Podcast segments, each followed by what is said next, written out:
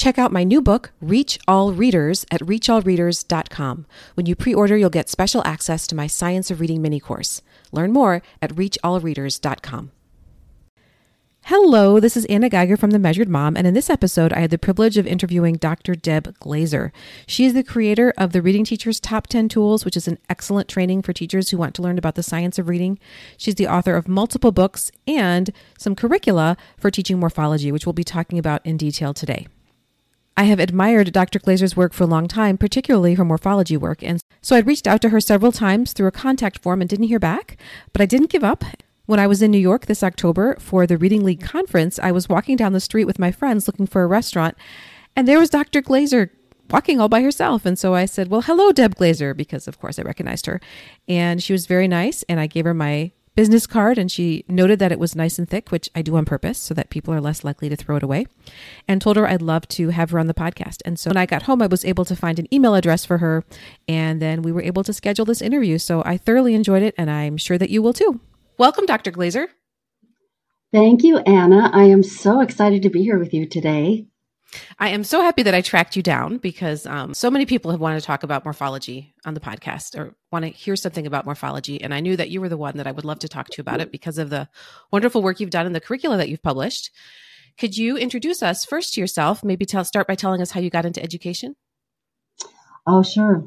Well, it's been a number of years, and I was very fortunate in the beginning of my career to work with a teacher who was involved in the early uh, CBM research. So, right from the very beginning, science was a very strong contributor to the work I was doing. So, initially, my work was teaching in resource rooms. Okay. Um, it was the beginning of Public Law 94 142, and I knew that they would need they, being the schools, would need teachers. So I went into special education and worked with children with reading difficulties right from the very beginning for a number of years, taught second grade, fifth grade, and then I became the director of education at a private learning center for children and adults with dyslexia, the Lee Pesky Learning Center here in Boise, Idaho. So that then um, opened up my world even further into the science of reading and uh, was introduced to many of the researchers at the time when the National Reading Panel first published their uh, findings in 1999. I was very fortunate to uh, bring uh, the Shaywitz, Louisa Moats, uh, Reid Lyon to Idaho for a conference and uh, became further immersed in the amazing things happening and helping us understand what it takes to teach reading. So education has been my life since the very mm-hmm. beginning. When you think about how long I was in school and getting all the way to getting my doctorate in uh, in education, and uh, recognized really early in my work that teachers lacked the um, products, the programs, the systematic, explicit processes that would help them not only understand um, and identify what their children needed in order to be successful readers, but to be able to teach them, to teach their students so that um, they could learn to read. The greatest gift we can give a child is the gift of reading. So it seems like you sidestepped instruction in balanced literacy. Was that never given to you in any of your higher education, doctorate, or anything like that? Oh, that's a really good question. Because at one point, I remember uh, sitting with a group of my friends, teacher friends. We were having coffee one morning and we were so upset because our school district wasn't letting us teach whole language. Oh. I mean, it was just so easy to get sucked into mm-hmm. whole language. And that's what everyone's doing. And the the uh, heart assessment uh, of what whole language would be and opening up this world of of the the, the child focused, uh, which we so we spent a real short time feeling that way because we very soon realized that whole language is not whole language; it was actual very partial language mm-hmm, mm-hmm. because it left out some pretty important elements um, in instruction. And in order to teach it, in order for a child to read, they must be taught to read, especially the yeah. children we were working with. So, in all your years of working with teachers, have you been seeing that you know, the balanced literacy idea of three queuing and leveled books, has that gotten in the way of some of the work you're trying to do, or do you feel like it creates issues that the special education teacher wouldn't normally have to see? Well, I think early on, um, you know, when a small group of us worked very closely with Louisa Moats on the development of the initial LETRS trainings, um, and we were so we were like a group of disciples, uh, very religious mm-hmm. in our de- de- devotion to uh, getting the word out there. There were many years initially um, when the audience was very skeptical. Teachers were very skeptical. They wanted what they were comfortable doing. They wanted it to continue, and it was hard for them to think that there was going to have to be a change, and they were very resistant. So um, that resistance lasted for many years. And uh, as you know, Anna, and your listeners know, in just the last few years, the, the tide has turned. That must be exciting and, for you to watch.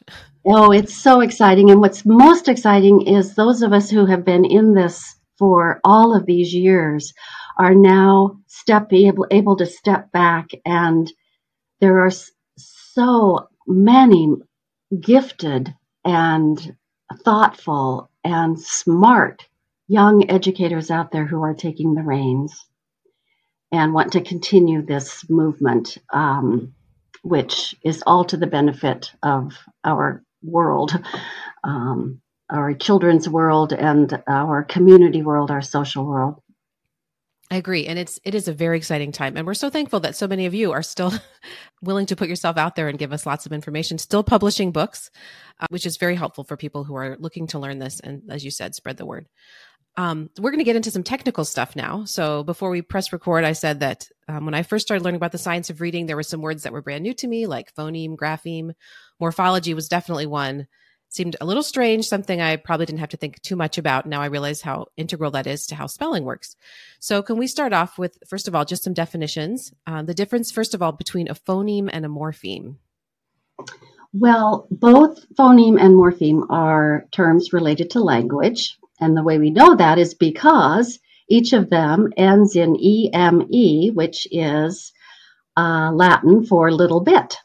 So mm-hmm. a phoneme is a little bit of sound. It is the smallest sound unit in uh, any spoken language. And the combination of phonemes is what gives us our words, which are morphemes. And a morpheme may be, um, is, is an eme, a little bit of mm-hmm. form or meaningful form. So it's the smallest uh, form within a word that has meaning. So, for example, if we have the word uh, seen, it has three phonemes, s, e, n, and I can use that word in a couple different ways, meaning the morpheme, the meaning of the word changes. Um, have you seen my car keys? That is uh, the S E E N. So there we have a grapheme representation as well, which is EME, the smallest unit of writing in a word. So we have uh, S E E N, or the graphemes. Or it was a beautiful scene at sunset last night. All of the word is the same, S E N, from the phoneme and sound perspective, but the morphological um, understanding of that word, one morpheme in each of those words, but in this particular word, the scene was beautiful at sunset, um, has a different graphic grapheme uh, representation, but also a different meaning. Mm-hmm. And we know that, well, I could get into the graphemes, but I think we're going to talk about that a little bit later. but that, that is a phoneme is the speech sound. The morpheme is the smallest unit of meaning. Yeah. And what's interesting is that a word can be really long and have a single morpheme, or it can be short and have multiple morphemes. Um, so, like, maybe we can talk about an, a long word that has a single morpheme, like alligator. Mm-hmm. Uh, it's all one unit of meaning, but a short word like um, unha- I don't know. Would you say unhappy? Um, unhappy is two morphemes. Un meaning not, and happy, of course, has its meaning, a feeling of joy. Okay. So, so un, un, unhappy would be three syllables and two morphemes. Yeah. Yeah. So, how does phonemic awareness different from morphological awareness? Yeah, that's a really good question, um, Anna. And um, I talk about that sometimes with teachers and helping them understand that um, phoneme awareness has been around a long time and the importance of teaching the awareness of phonemes as it relates to decoding. But we've given very little attention to morphological awareness. And that is the awareness of the meaningful forms that compose our words. It's uh, both phonemes and morphemes are part of spoken language prior to children coming to us to learn to read. So, our job is to create an awareness of those components of language that will make it easier for students to learn the written system of the language that they speak.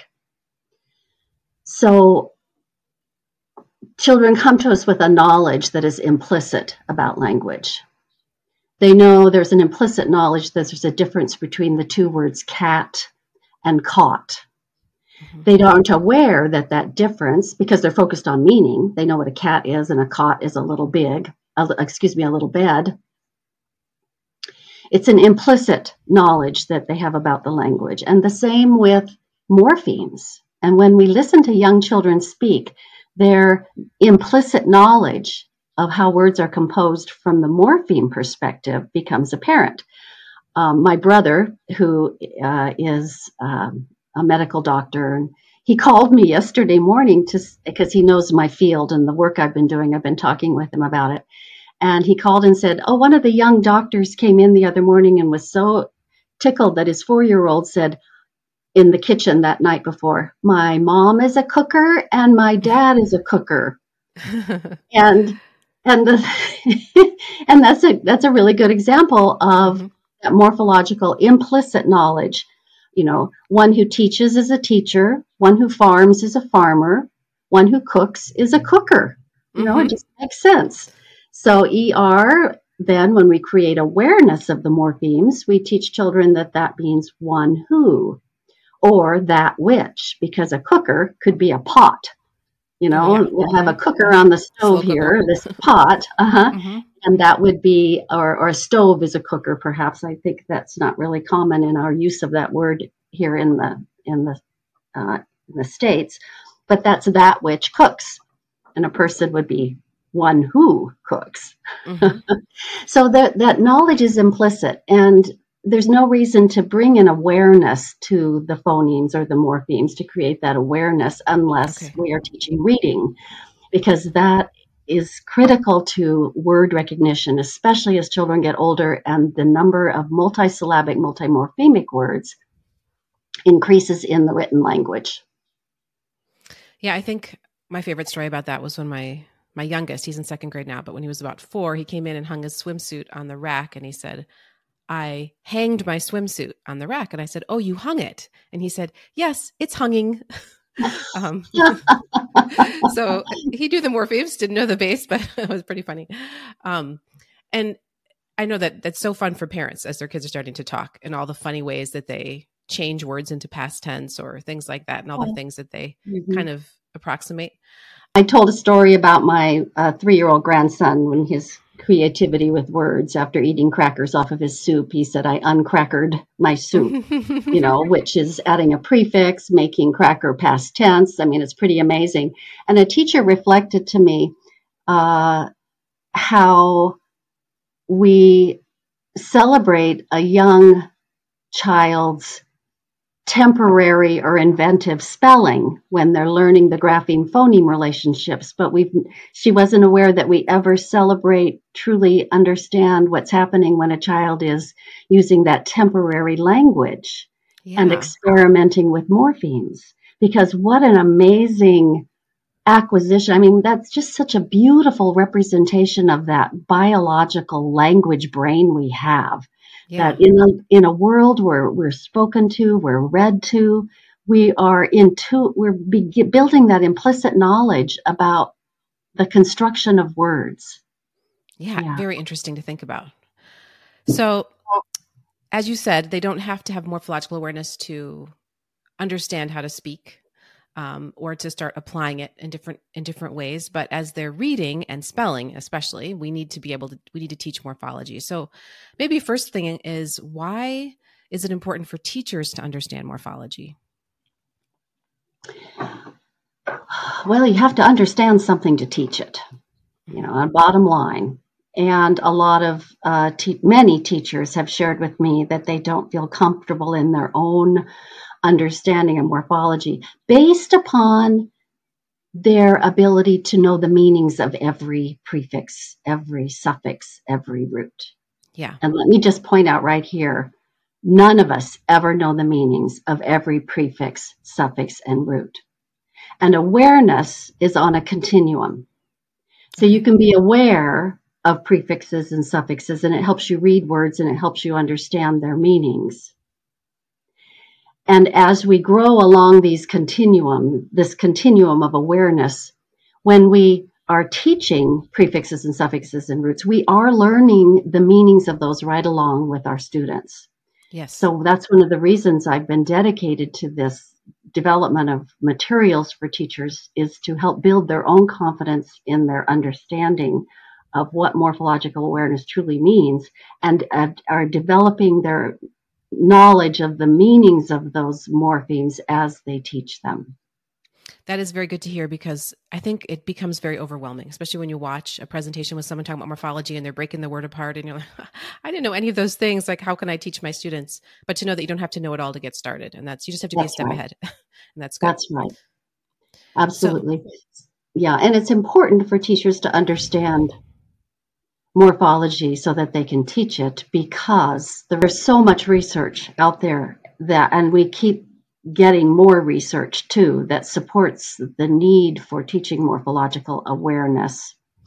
Um, even in kindergarten, the um, Im- the implicit um, knowledge that children have about words can be brought to their attention through the phoneme and the morpheme as we prepare them to learn to decode.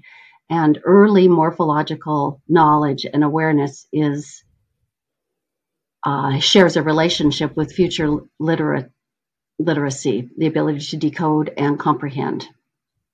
Yeah, and it all comes down to understanding that we have a morphophonemic language and not just phonemic. Um, mm-hmm. I know mm-hmm. one of my, I remember doing this when I was a kid, and one of my teenagers likes to do this. He'll just take words and say, well, if it was pronounced the way it was supposed to, and he'd like say the word tripped, it would be t er ip ed. But of course, it's not supposed to be um, pronounced that way because that's not how English works. It's not a one to one for phonemes, and the ed has a has a purpose in there. So that's the point of this to help our students realize that more goes into spelling than just one to one matching of sounds, phonemes, and graphemes. Mm-hmm. Um, so that's why maybe we can talk a little bit about why morphological awareness is so important for spelling. Yeah. And let me just add one more point to what we were just talking about as well. Teaching morphological awareness is not new. Mm-hmm. Um, Anna, you shared early on that was something you weren't aware of in, in your early preparation for teaching. When I did um, uh, a lot of work for the National Council on Teacher Quality and reviewed texts mm-hmm. that were being used for preparing teachers to learn to read, morphology was always there in those textbooks, but very surface. Okay. And just lists of prefixes and suffixes to teach without really helping teachers understand what the awareness of morphemes meant. We have always mm-hmm. taught ED as a uh, mm-hmm. past tense, right? When our mm-hmm. spelling lesson, well, I wouldn't say all of us ever did, but it's always been there to teach the um, and and a lot of the morphological awareness that we have is something we intuited ourselves. We weren't taught directly. Yes. So it's in that way, it's a lot like phoneme awareness. And before we taught explicitly phoneme awareness, there were some children who just intuited that these these phonemes were sounds that we connected to letters without having being taught explicitly. And the same has been with morphological awareness. So it, a lot of this just intuited about the language, and we can't take a chance that kids are going to figure it out themselves. And they benefit a lot from um, morphological instruction. One of the benefits is children become curious about words and they become excited about words and they start asking questions and wondering is that a root what does it mean does this word have a prefix on it is that a mm-hmm. prefix in this word those are the kinds of questions we want children to ask because the basic premise of building a long-term memory for something is spending time thinking about it we remember what we think about and so mm-hmm. giving opportunities to children to think about words along these lines is um, is a builds a rich language classroom. Well, and it's it's very fun as an adult to figure all this out too, because I was reading Beneath the Surface of Words the other day by um, I'm not going to say her let her name right, Sue Sabetta Haglund. Yeah, is how you say it? Um, and uh, she was talking about the root cave and how it's in words like cavity. And like, I never thought about that before. And so I said to my teenagers who were sitting on the couch, like, have you ever thought about that? That cave is related to the word cavity? Why do you think that is? And we talked about it. And then just at that very moment, my fourth grader was doing some homework and she had to write the word militia. And she, I don't know how to spell it. I said, well, actually, and I wrote the word military. I said, it's a lot like it has to do with military now. Can you figure it out? And she could. And um, it's it's just so much fun. The more you learn about it as an adult, the more it opens up the conversations you can have with kids, and the same is true for them. And that is that little example I gave, of course, shows how important it is for spelling because so many words you might just guess and not know because there's a silent letter, but when you can connect it, like um, sign and signal, those silent letters mm-hmm. are pronounced in other versions of the word. So, can you speak to more about about how it um, affects spelling? Yeah. Well, Anna, you've already pointed out that uh, the English orthography is morphophonemic, which means the spelling of the words is based on the morpheme and the phoneme. And uh, both together are what can be used to explain the spellings of so many of our English words, which you just gave a beautiful example of military and militia, and how nice you had that knowledge that you could share with your your daughter. It you know english the the awareness helps us spell because um, and, and i think it's best to explain this through examples. And military militia was one of them but at a simpler form too. Kenn Apel who has given us a lot of our research on um, morphology uh, points out that the strongest research uh, in terms of outcomes is when kids know the prefixes and suffixes that we they really apply that knowledge. So if we have the word irregular for example if i'm aware that ir, um, um, irregular begins with a prefix in which has to change its form to ir i will know i have to double the r in irregular because I have a prefix unit that must stand alone, IR, and I have my um, my root regular. Mm-hmm.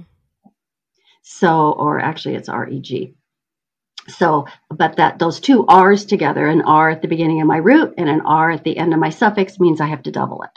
So, those are the kinds of, of um, uh, that that is an example of the no- of bringing knowledge to the English orthography to help us explain the spellings, and we don't have to memorize lots of spellings, but we have that um, basis in phono um, um, knowledge to, and, and awareness to help us.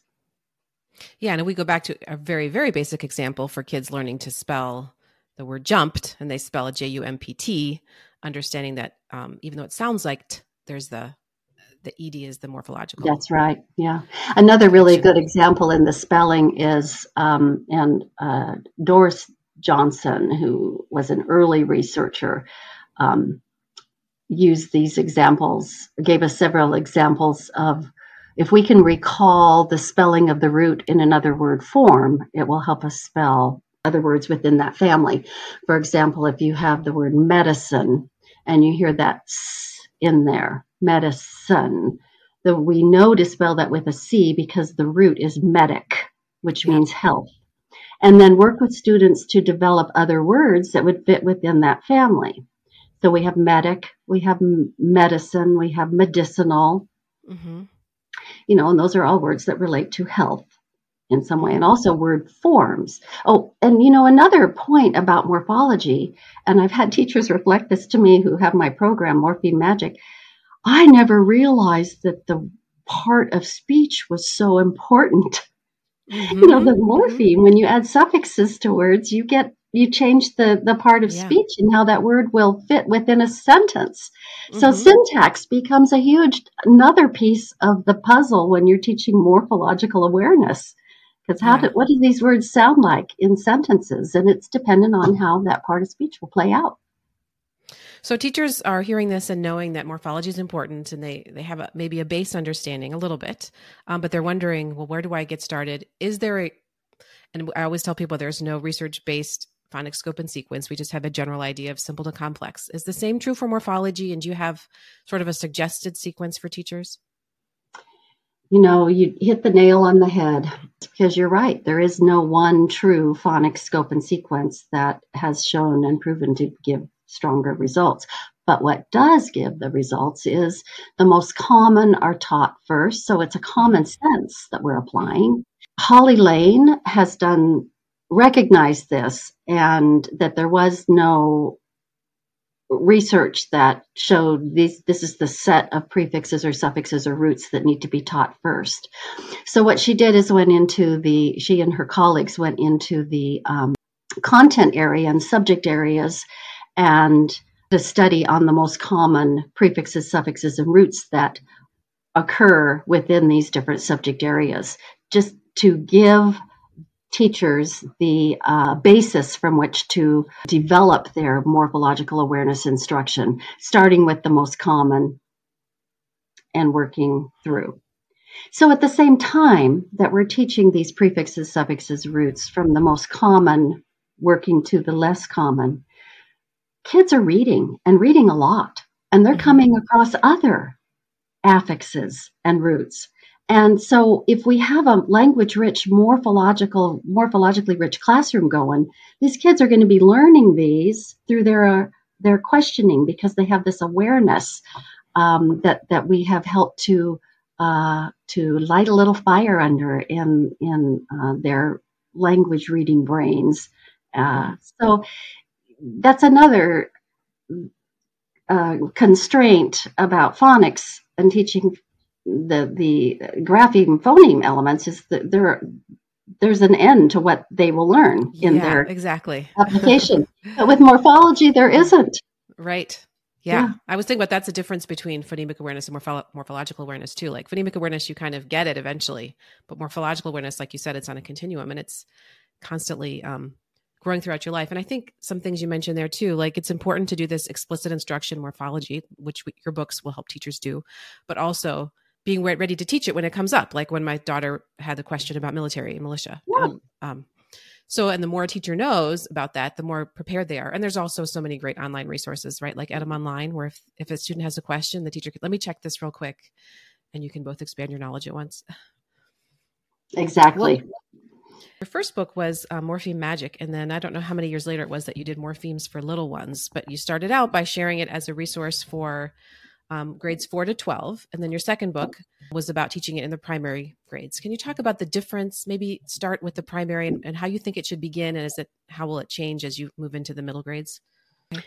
At the early grades, we're focused on building language that will prepare students for the reading demands.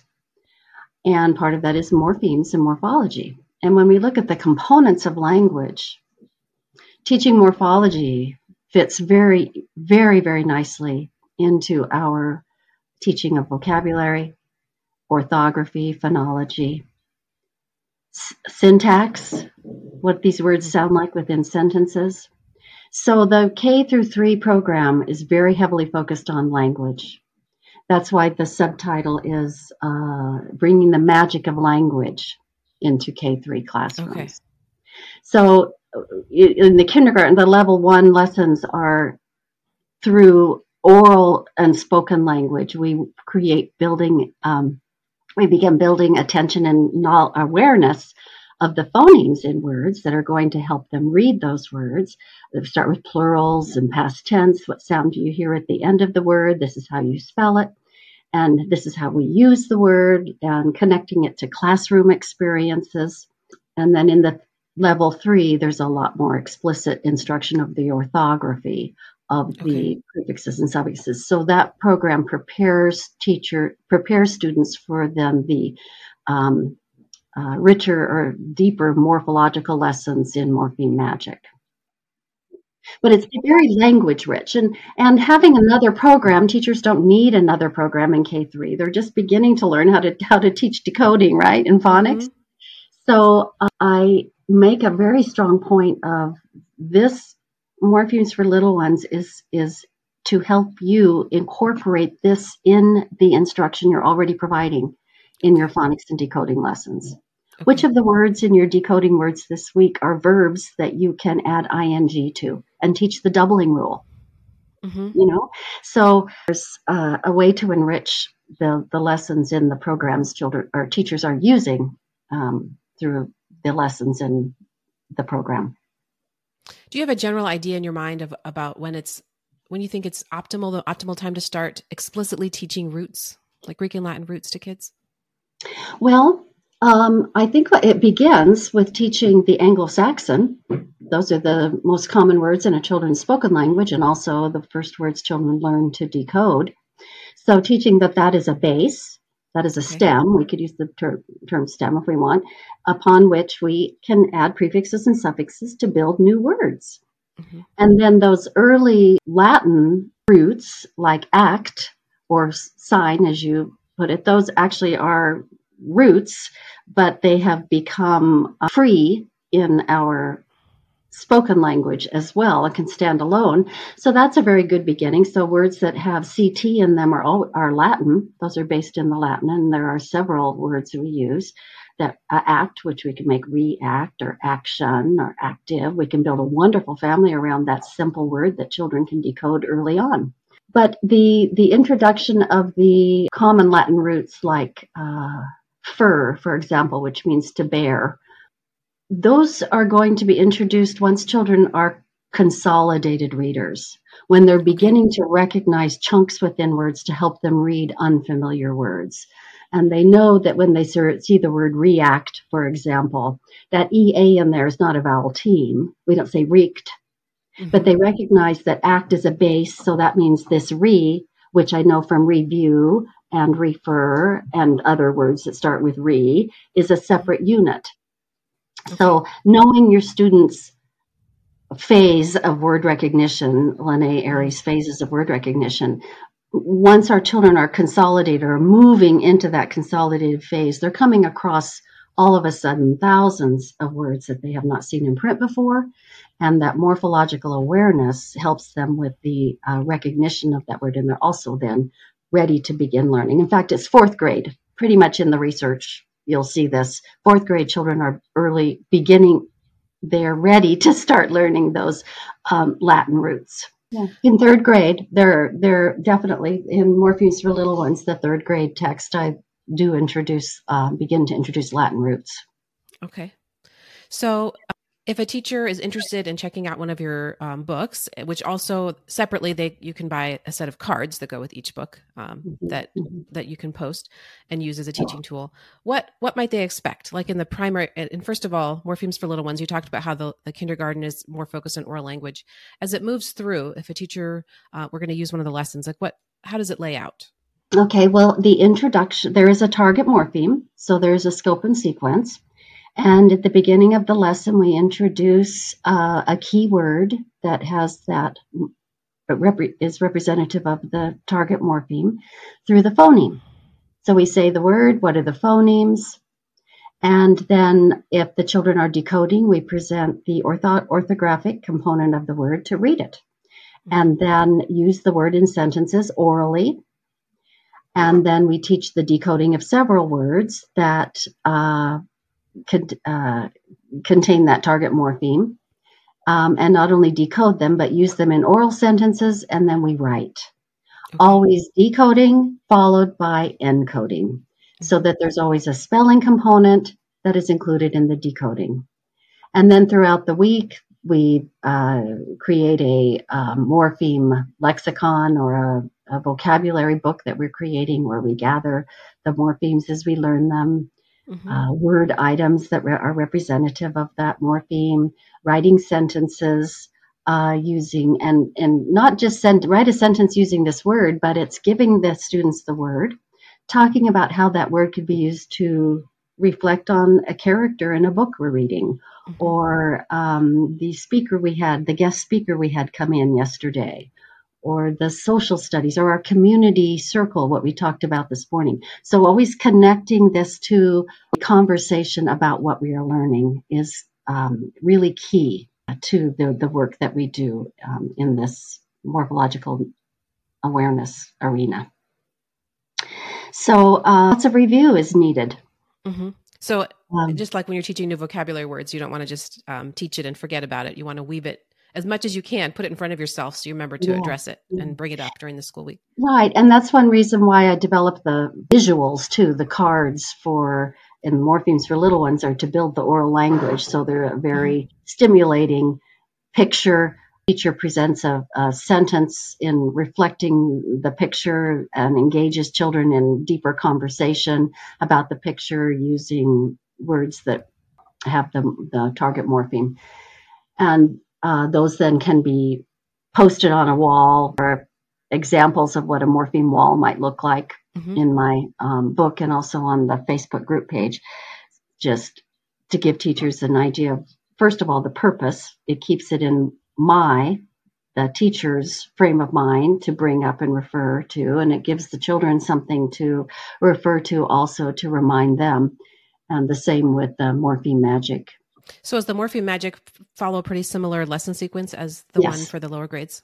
Yes, it does. Um, mm-hmm. um, only in morpheme magic, I created the connect passages. So there is context stories that I wrote that uh, are contextual that uh, students use the focus words to uh, fill in and complete the story. And it's really important when using those that teachers talk through the story and the meanings of the words in, within each sentence uh, the first time through to uh, to to really build a substantial understanding of how this word can be used. That was um, so. I was recently at the Wisconsin Reading League event, and someone uh, is it uh, Michelle Aaliyah? Is that correct? Yeah. Mm-hmm. So from your from your team, I, I think. Yes. Um, uh-huh. She she gave a wonderful, very funny. If morphology could be funny, she gave a funny presentation, and she talked about the sentences in your book. And I I have the books. I, did not notice that initially. That with these little passages you have with the underlines, the idea is not to use it as a quiz. Um, you're trying to you have the words in order and you want kids to when the blank comes they fill in the next word so it's a it's a teaching tool it's not a testing tool i thought that was yeah. really interesting yeah it's not a guessing game no guessing please yeah yeah but that's great because you're giving them that there's you're showing them how to use the words in context and not just in a sentence but in a paragraph yeah so thank you so much for for sharing so much about morphology. I know people are going to want to learn a lot more, and I'll definitely link to all your resources. But I know you've done so many other things. Can you talk to us a little bit about some other projects that you've done or, or working on? Uh, yeah, especially for morpheme magic in the intermediate grades, middle school, being used in um, secondary uh, intervention. Teachers clamored and just begged me for assessments. And if I wasn't going to give them to them, they were going to make up their own assessments. And yeah, I know you got to give the kids a grade, but I, I just very was very resistant. But began to recognize that assessments could be very beneficial and could be a teaching tool, not just for the students, but for the teachers as well. Mm-hmm. So I, I committed to creating these assessments, and I'm apologizing to everyone who's listening who waited and waited and waited. I finally got them done, and yes, they are published. And based the assessments in everything I could find about assessing vocabulary and morphology. So there is a proximal level of meaning that is assessed and also a distal. And the distal form of assessment consists of questions you ask that take children into a whole nother context to determine whether or not they understand the meaning of that word. And what I became very aware of in my work uh, when I shared it with a famous vocabulary researcher, Maudie McKeown, She yes. Was quite perplexed with the way I was developing these assessments and said it's the base of the word that carries the most meaning. So the assessment I had shared with her was one based on a prefix. So I also then took that to heart and built into the assessments, make sure the children recognize and under, and know and can recognize what is the base and what is the prefix and suffix, because the base carries the critical meaning and mm-hmm. then is uh, modified by the prefixes or suffixes that are added to it. And questions that we ask, uh, for example, if the word is transparent, trans meaning across, parent meaning to see, to see a, to a light coming across. Would a question um, to determine a deeper level meaning might be why would it be unwise to have a transparent backpack? Mm-hmm. Mm-hmm. I know you're thinking right now, but these are the kinds of questions I want teachers to learn to ask yes, in any vocabulary assessment. Not even assessment that you're taking a grade on, but just that teaching assessment we do. Like, who really gets this word? I'm going to ask this question. So I tell teachers look at the assessment that you're going to give at the end of the week, read through what we're asking students to, to know and to show us they know.